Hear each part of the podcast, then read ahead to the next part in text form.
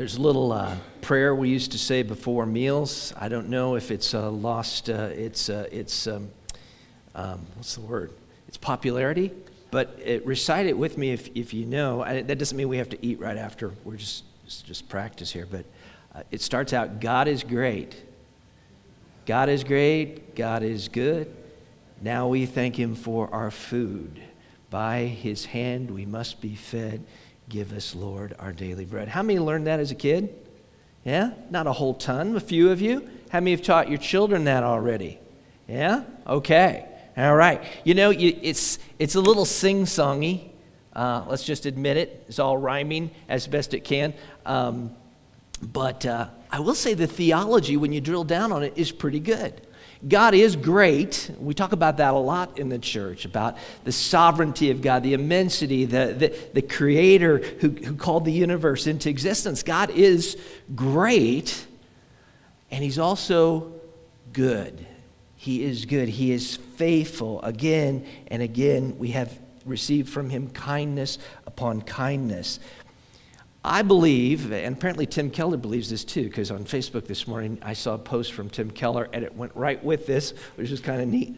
Um, the greatest sin, one of the, one of the key sins uh, at, the, at the very heart of sin, is a doubting of the goodness of God. And when you go back to the garden, what was it that, that Satan was whispering into the ear of Eve and, and Adam? Yeah, okay, you want this thing, you, you, you desire this thing that's forbidden. Yes, that was, that was part of it, but what was the tactic he was using? Did, did, yeah, did God really say, does, is God not going to give you, look, how much, he didn't give you any good stuff. Hey, he, he told you not to eat this? Why, why, doesn't he want you to eat? Because he knows, you know, yeah, greedy, miserly God, he knows if he shared it, that you would be like him and he doesn't want that you know? So god the, the whole way that satan is going at it is to suggest that god is not good. And that has remained a pattern ever since the fall. Today i think one of, of the greatest temptations that we face Collectively, I think it is built into our culture. I think you watch TV, you watch movies, you read a novel. This, this idea is, is, is constantly being pumped into our heads that God is somehow mean, that God is begrudging, that God wants to just ruin your life. I think a lot of unbelievers, that's how they understand it. Like, come to Christ, have your life ruined. Uh, you know, ah, you have all this wonderful goodness in sin, and God's going to take all that goodness of sin away from you, and you're just going to be absolutely miserable. And I honestly think that it creeps into the heart of believers. We don't confess that, we don't say that, but I think if you hear it often enough, and, and pretty soon we can find ourselves as believers kind of thinking that. Kind of thinking, well, you know, at least there's eternal life. Not that I know whether I'll enjoy that eternal life with God, seeing how He's such a curmudgeon who wants to spend an eternity. No, we don't, we don't actually give voice to that, do we? But I think it, it just strikes at, at the very root uh, of our spiritual health when we don't believe that God is good. Now let's, let's catch up to where we left off. John Mark just left them at Perga at Pamphylia, and uh, you remember that old Perga at Pamphylia. Um, they'd gone through Cyprus. They got to the, they basically arrived at the coast of Asia Minor. That was Perga at Pamphylia, and John Mark deserts them. And this was not a, a good thing. This was definitely not a planned or good thing. From there, they're going to go 120 miles inland and from sea level 3,600 feet up to get to Antioch where they're headed. And, uh, and this was not good for Paul. Listen to what Paul says to the Galatians, and this is, understand, they are going into the region of Galatia as they travel up to Antioch. That is the region of Galatia. He writes to the Galatians just some months later. He says, You know, it was because of a bodily ailment that I preached the gospel to you at first. How many have ever even noticed that? It was because of a bodily. And though my condition was a trial to you, you did not scorn or despise me, but received me as an angel of God, as Christ Jesus. What then has become of your blessedness? For I testify to you that if possible, you would have gouged out your eyes and given them to me. And that's not just a, well, I'm just going to use a figure of speech. You would have gouged out your eyes. I think there was something going on with his eyes, right? And, and, and there was an ailment. People have put this together before and they've suggested, and it's, it's at least probable that what he's talking about was malaria. It was, a, it was malaria of a certain kind that existed, it still exists, obviously, but uh, what, what happened apparently, if we put it together, or more probably we could say, is that Paul was suffering when they got to Perga Pamphylia and he had to get to higher elevation because to go from sea level up to higher elevation would bring relief to these problems. And, and, and John ditches him right at that point. Can you imagine if you had like a, how many have had a migraine headache in your life? Two of you. Okay. Uh, they're, they're really awful. Just picture the worst headache you've ever had if you've never had a migraine. Picture a migraine. Let's throw COVID in on top of it just for good measure. You've got COVID, you got a fever, you got a migraine, and then this, this guy that was supposed to carry your baggage goes, See you later. and that's kind of what Paul uh, was dealing with at this time. So, anyway, they, they go 120 miles, they get to Antioch. You say, Well, I thought they just left Antioch. You would be correct. Um, it's not the same Antioch. Try this on for size. There were 16 Antiochs at that time in the world. And there's a reason for that, which is all very historical and probably boring to you, so why, I won't say why. But anyway, yeah, so they're in that region around Galatia. That's the book of Galatians. They find a synagogue. They go there on the Sabbath. Everything is running kind of in typical synagogue fashion, as you're all probably familiar with, so I don't need to spend any time with that. Um, Synagogues where the Jewish people came together. If they didn't live in Jerusalem going to the temple, they would go to a synagogue. It was a local meeting of Jewish people. They had kind of a liturgy of sorts that they went through with blessings and prayers and, you know, I, I don't know what, all some high fives or something that was part of it, I'm sure. But, uh, but then they would read. They would read the Torah from the books of Moses, that is, and they would read from the prophets. And then they would just sort of look at the men of the congregation who were in good standing and, and, and maybe educated, and they would say, Who wants to say something? and somebody would get up and do what I'm doing right now. They would give, they would give a message. Apparently, it was a good sized congregation because it says rulers, not ruler of the synagogue. And they, they send a message to Paul, it says, which I guess, I don't know whether they wrote it on a piece of paper or whether they whispered it. But they said, hey, do you have anything encouraging to share with us? Like, we're out here in the boondocks. We're so far away from the homeland. Here you are, you're a big, you know, rabbi educated, you've been in Jerusalem, and you know what's going on there. Is there just anything that you could say whatsoever that might be good news? Got anything good for us? Can you imagine Paul's thought at this point? Do I have any good news for you? let me let, let, let me uh, let me uh, think about that for a second. Uh, and here's the big idea today: God's goodness should prepare us to believe the gospel. God is great. God is good. Knowing the goodness of God to us should have us completely understanding and ready for the grace that comes to us through the gospel. And this is what Paul does. He takes them back on a journey. We got 10 point sermon. You're like dying. You're like, we haven't even gotten to the 10 points. And he's still flapping his gums. We're going to move really quickly through this, okay? You ready? There's ten, there are 10 things he points out of God's goodness to bring them to the goodness of the gospel. First of all, God chose them. God chose them. The God of this uh, people, Israel, chose our fathers and made the people great during their stay in the land of Egypt, and with uplifted arm, he led them out of it. Do you ever remember a time when you were chosen for anything? I mean, other than a spanking or something like that. I'm talking about something good. Have you ever been chosen for something good? You're racking your brain. Like, did your spouse choose you? Maybe they had to run through a few other people before they got to you, but you know, eventually they chose you, or somebody invited you to the prom or the Sadie Hawkins dance, or do they have Sadie Hawkins in? Yes, okay, I wasn't sure about that. Um, you know, maybe you got sp- chosen for. It's it's a wonderful thing to feel chosen for whatever it might be, to, for, for people to believe that for whatever reason you are just perfect for this for this thing. Israel could say that it was chosen of God. It wasn't because they earned it, it wasn't because they deserved it. You could look at Deuteronomy 7, and God says, I didn't choose you because you were this great people. Like you were just the smallest of all people. I didn't choose you for that reason. Then you go to Deuteronomy 9, and he goes, I didn't choose you because you were a righteous people. Yeah, I chose you because of my covenant, because of my covenantal relationship to you. We who come to Christ can say the exact same thing about the goodness of God. If you know Christ today, you, according to the book of Ephesians, were chosen in Christ before the foundation of the world. How good is that? How good is that? How good was it to be an Israelite, to be chosen, to be part of that people? God is good. God multiplied them greatly. See, we're on to number two already. Paul says God made the people great, and he doesn't again mean qual- qualitatively. They were not, you know, uh, Tony the Tiger, terrific, great, you know, whatever. Um, in fact, um, he's talking just about numbers, about their numbers. When they went down to Israel, uh, down, down to Egypt from Israel, what were they, 70? Or something, souls and all. Um, they go down there and, and they just they populate.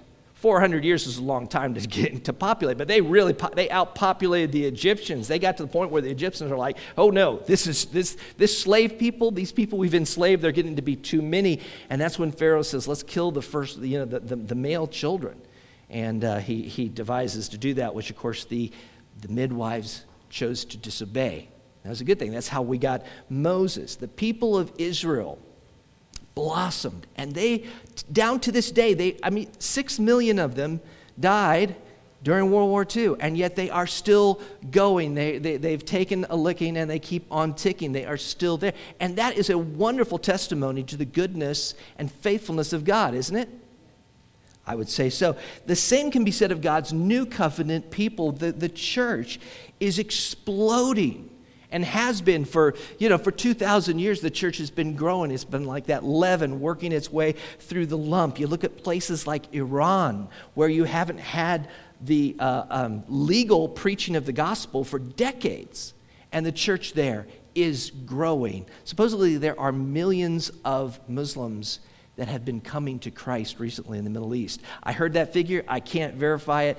Uh, it, it, it you can't probably measure it, but it's an amazing thing. God is good. The church is growing, it is becoming great.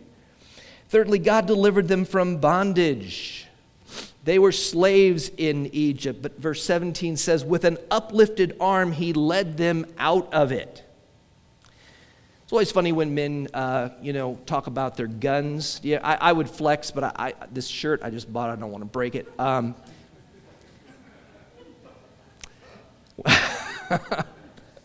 yeah, I don't know why you're laughing. Uh, but it's always funny when someone, okay.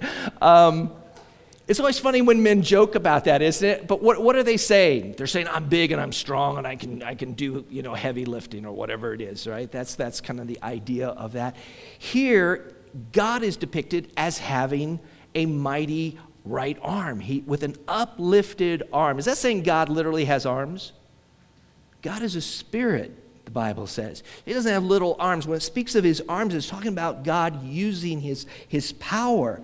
And for Israel, the Exodus, being brought out of Egypt, is like it's the high water mark of God's goodness to them. I guess you'd say it was the low water mark in another sense. But I mean, this, this was the defining moment that, that Israel looked back to where God just redeemed them in the, it, with power, with the 10 plagues, and, and, and like a million people, or close to apparently, walked through the Red Sea on dry ground. That was God's power on their behalf, delivering them. Paul is reminding them of that one more time of this deliverance. They went from enslaved pe- uh, people enslaved for 400 years, and God came and rescued, delivered, saved them, brought them up by his mighty right arm. As believers, we can say the same thing in a different way, right? Paul writes to the Colossians, He has delivered us from the domain of darkness and transferred us to the kingdom of his beloved Son. He took you out of sin and darkness, enslavement to sin and to the devil and death, and he brought you into the kingdom of his Son. How good is that? God is good. God is good. God put up with them. I love that part. How many here have put up with anyone ever? Do, do you understand? What, you probably, this is new to you. You're like, I don't know what that means. Except the married people. The married people understand it. And the parents. Um, maybe the children too, to some extent. But what does it mean to say, what does it mean when you say you put up with someone? It, it means they are not really living up to their end of the bargain. They're, they're not behaving in a way that is, that you consider appropriate. It's, it's bad behavior, but you are allowing it. You're, you're continuing with them. You're staying in relationship. You're not giving up on them. You're putting up with them. When did God do that? It says, and for about 40 years he put up with them in the wilderness. You want to talk about a stiff necked, stubborn people. In fact, when you look up the word stiff necked, stubborn people, don't you find the people of Israel pretty much right there in illustrated form? That, I mean, they practically invented the word stiff necked. They'd done all kinds of things, you know, with, with God up to the point that they came to the promised land. Remember that? They're just willful and stubborn. They get to the promised land, and he's like, okay, go in now. And the 12 spies come back, and they're like, nope, we're not going to go in there. There's giants. And God says, okay, wonder for 40 years. And they go, you know what? I think we will go in. And God's like, don't go in now because I told you you got to wonder. No, I think we will go in. They go in, they get pulverized. Then they end up wondering. You think, well, now everything's good, right? No. Do you remember Korah's rebellion? That came after, that came during the 40 years. You, you talk about the temptation at the waters of, of Meribah. That was an, another one of those. Numbers 21 5. Here's, here's another time when they were just complaining against God. It says, Why have you brought us up out of Egypt to die in the wilderness? For there is no food and no water and we loathe this worthless food. Wait, I thought there was no food. Oh, yeah, there's food, but you know what it is? Manna. We don't like the manna. We want our manna sent back to the chef because we are not happy with the bread of heaven. Doesn't that go right back to what we, where we began? Give me an encouraging word, Paul. What can you tell us? Has God ever been good? Is there anything good about God? Huh, let me think about this. How about bread coming down from heaven that, that, that you threw back at him? And yet, even though you did all of those things, God put up with you. Even at the point he was about ready to extinguish you when the, when the serpents came after that little bit, um, he gave you the bronze serpent lifted up so that those who looked to that serpent would live. You remember the story? God put up with them over and over. David put it this way He does not deal with us according to our sins, nor repay us according to our iniquities. He puts up with his people. And Israel should have known that. What Paul is telling them, it's just, uh, this is probably the thing they taught their children from the youngest age. Everything he's saying, they should have seen and they should have understood. And all that goodness up to that point should have led them to see Jesus for who he was and to, and to receive the gospel. God destroyed their enemies. It says, after destroying seven nations in the land of Canaan, he gave them their land as an inheritance. Which seven nations were those? Like, I don't know, but I'm pretty sure it sounds like a termite. Um, you are correct. When the Lord your God brings you into the land that you are entering to take possession of and clears away many nations before you the Hittites, the Girgashites, the Amos, Am, Amorites, the Canaanites, the Perizzites, the Hivites, and the Jebusites, seven nations more numerous and mightier than you. And God did it, He, he cleared them out in front of them. Now, are, do we look at that as modern people? Do we look back at that and go, yeah, that's evidence of the goodness of God that He wiped out those people? We're more inclined to go, wow, was God good that He did that? He absolutely was. He, he absolutely was. Now, on, on the one hand, they were bigger and they were stronger than his people. And so it shows the goodness of God just that they were able to defeat these people. But recall the reason that it had taken 400 years of enslavement in Egypt before they were brought back to the land is it took that long for the Canaanite, for the sins of the Canaanites to be fulfilled. They were evil. These were people who actually gave their children uh, to their gods in the fire. Are we capable of looking at that, at that defeat of their enemies, and still saying that this is evidence of the goodness of God? God delivered his people. God delivered them. He destroyed their enemies. And we have the promise of in Christ that all of our enemies will be destroyed as well, don't we? Yeah. Now, that doesn't mean that if, you, if you've got a, a beef with your neighbor, that God's going to drop a meteorite on, on his house or something like that. But, but the last enemy to go is going to be what? Do you remember that from your New Testament? Death. Death. Death itself will be swallowed up in the victory of Christ. God gave them the land. God gave them the land. We saw that, verse 19. It is hard for us to grasp as Christians just how central the land was. In their whole understanding of, of God's goodness, it was, it was that which God had promised to Abraham. When he left Ur of the Chaldeans and Haran, he brings him to a land that I will show you. It's, it's central to the covenant that God made with them. And when you look at the land, the land is like a, uh, is the term reprise or reprise in, in music? I don't even know. Maybe Brian knows, but I don't know. Reprise? We're going with reprise. Okay, let's say reprise. It's like that in, in, music when it comes back and you get this theme that keeps coming back. There's this theme in Scripture. You've got God's people living where? With God, in God's land, under God's law, in, in, that, in that sense. So that's what's happening here. Again, they, they, like, like the Garden of Eden, God brought them back to the land, that land flowing with milk and honey. And that land was a constant, to be, it was to be a constant reminder of the goodness and faithfulness and love of God. It was an emblem of grace to them. Here, Paul's speaking to a group of people that were far away from the land at that point. They long, they like every good Jewish person today, they have that heart for Israel, that the land of Israel. They, they would have had a heart and they would have understood exactly what he was saying. God gave them judges.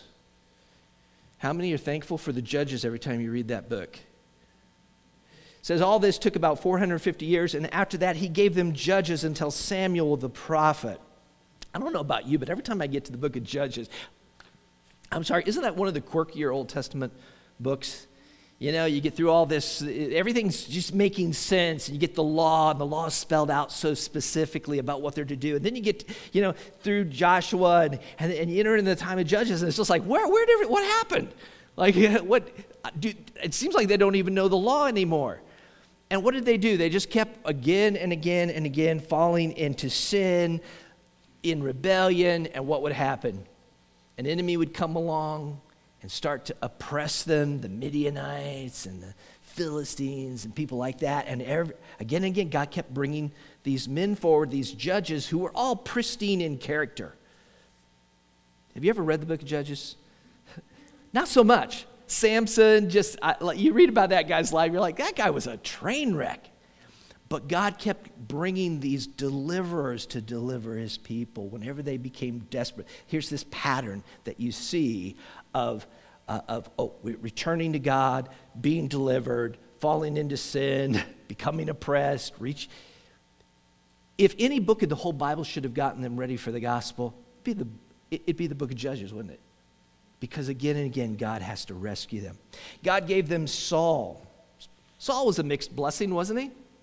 Those of you who know your Old Testament says, Then they asked for a king, and God gave them Saul, the son of Kish, a man of the tribe of Benjamin, for 40 years. So the what, what happened was you went through these judges. You get to Samuel, who's like the last judge. He's a prophet. He's a he's a judge. He's he's um, kind of a priest as well. And you get to him, and all at once the people of God say, "Okay, Samuel, you're getting ready to die here. You're an old dude. Uh, we don't like your kids very much. So give us a king. Why did they want a king? Because they wanted to be like all the other nations. We're tired of doing things the way God's been doing it. And we didn't like this whole judge period either. We thought it was kind of chaotic. So let's, let's have a king.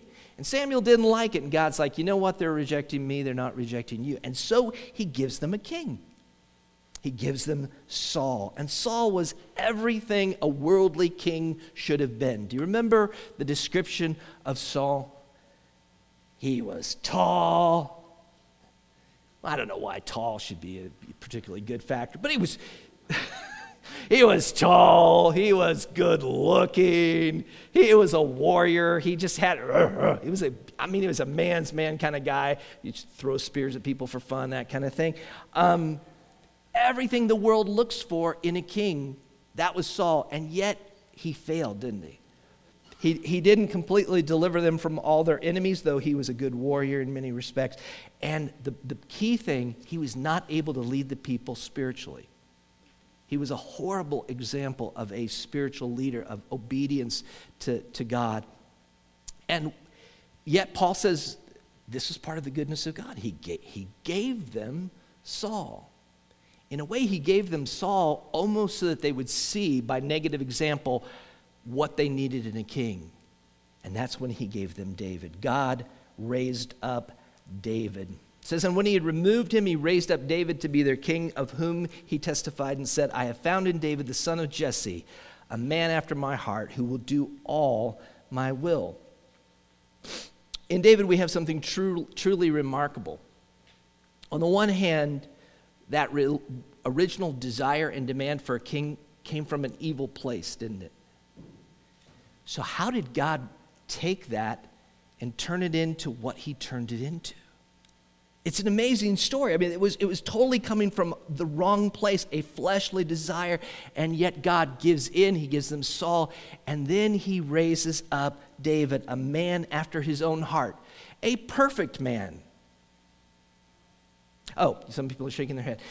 Not a perfect man, but a man after God's heart. He was a man who, for all his faults, loved God, desired God, sought the things of God. He led God's people to the point where, where all of their enemies were defeated. He led them spiritually to, uh, to seek after God. And so God enters into a covenant with David. And that covenant would be that, that a, a, a descendant of David would rule on David's throne forever. God raised up David. It's interesting that he says it that way. What do you hear when you hear that word raise? Kind of reminds you of the resurrection just a little bit. It also reminds us that it's God's work that raised David. David did not raise up David. The problem, of course, is that the Old Testament then ends with no Davidic king. That, like everything about this that, that Paul is telling them, they're aware of and it brings up this thorny mess that they had, and that was that they'd gone through all of these promises and all of this experience and all of the goodness of God. And where does the Old Testament end? It ends with the book of Malachi. And in the book of Malachi, we talked about this not that long ago in another context, but in the book of Malachi, Malachi, it says that there's a day of the Lord coming when the Sun of Righteousness will rise with healing in its wings. You remember that? And then it, then it goes on to say, before that day, that Elijah will come and he will prepare God's people. Point by point, the Old Testament shows forth the goodness and the mercy and the faithfulness of God. And it's all preparatory, and it brings them to this last point. Woohoo! There we are, number 10. God brought them a Savior. God brought them, of this man's offspring, talking about David, God has brought to Israel a Savior, Jesus, as He promised. Of course, He would do that. Of course, He would do that. Paul, do you have a word of encouragement? Man, things are rough right now. Ooh. We can't think of anything. Maybe you can think of something. Anything? Anything at all? Anything encouraging? Well, let me think. Yeah, there's something good. How about the whole history of how God has dealt with this stubborn, disobedient people and how he's put up with you and, and how all of this has led to, he draws out the first nine points are like this big goodness funnel. like goodness, goodness, goodness, goodness, goodness, expectation, more goodness. Jesus. Huh? Isn't that right? Christian, do you trust God? Do you trust God? I don't just mean believe that God exists. You know, it says that we have to believe that God exists and that He is what? A rewarder of those who diligently seek Him. In other words, we have to believe God is good. Has God been good to you? How many of you came here today harboring complaints and accusations against a holy God because you don't like the manna anymore? I'm just sick and tired of this. I've had manna up to here. Just take it back. How many? You said, no, I would never feel that way. But, but isn't it true that we fall into that? When has God been good to us? Oh, how about when He called you? Before the foundation of the earth? How about when He awakened you to the gospel, drew you, showed you His grace? That is, opened your eyes. Others around you are still blinded by the devil, but God, in His grace, through the preaching of the gospel and the work of the Holy Spirit, opened your eyes and you beheld and you saw the grace of the glory of Christ in the gospel. Amen? Was that good at all? And then, he, and, and then, and then he took you and, and he brought you and, and, and put you within a church, within a people of God who love you and support you and encourage you and affirm you in your faith. And you're on your way to glory. You're on your way to eternal life. How good is that, Christian? But we are just so, we understand the, the devil still plays the same game. And, and even if he can't keep you from trusting Christ, even if he can't take you sort of out altogether, if he can just sow in your mind and heart the idea that God is really kind of miserly, kind of grudging, then, that, then that's enough right there, isn't it? To just completely rob you of all fruit. If you're not a Christian, you probably do suspect that God is mean, that God is withholding. You dread the idea of coming to the Lord because somehow, even though your life is a train wreck and, and, and everything's going wrong, somehow you really firmly hang on to the idea that there are certain things in my life that I could never let go of because they're so good. And God would take those things away from me. You know what? Anything God would take away from you, you don't need.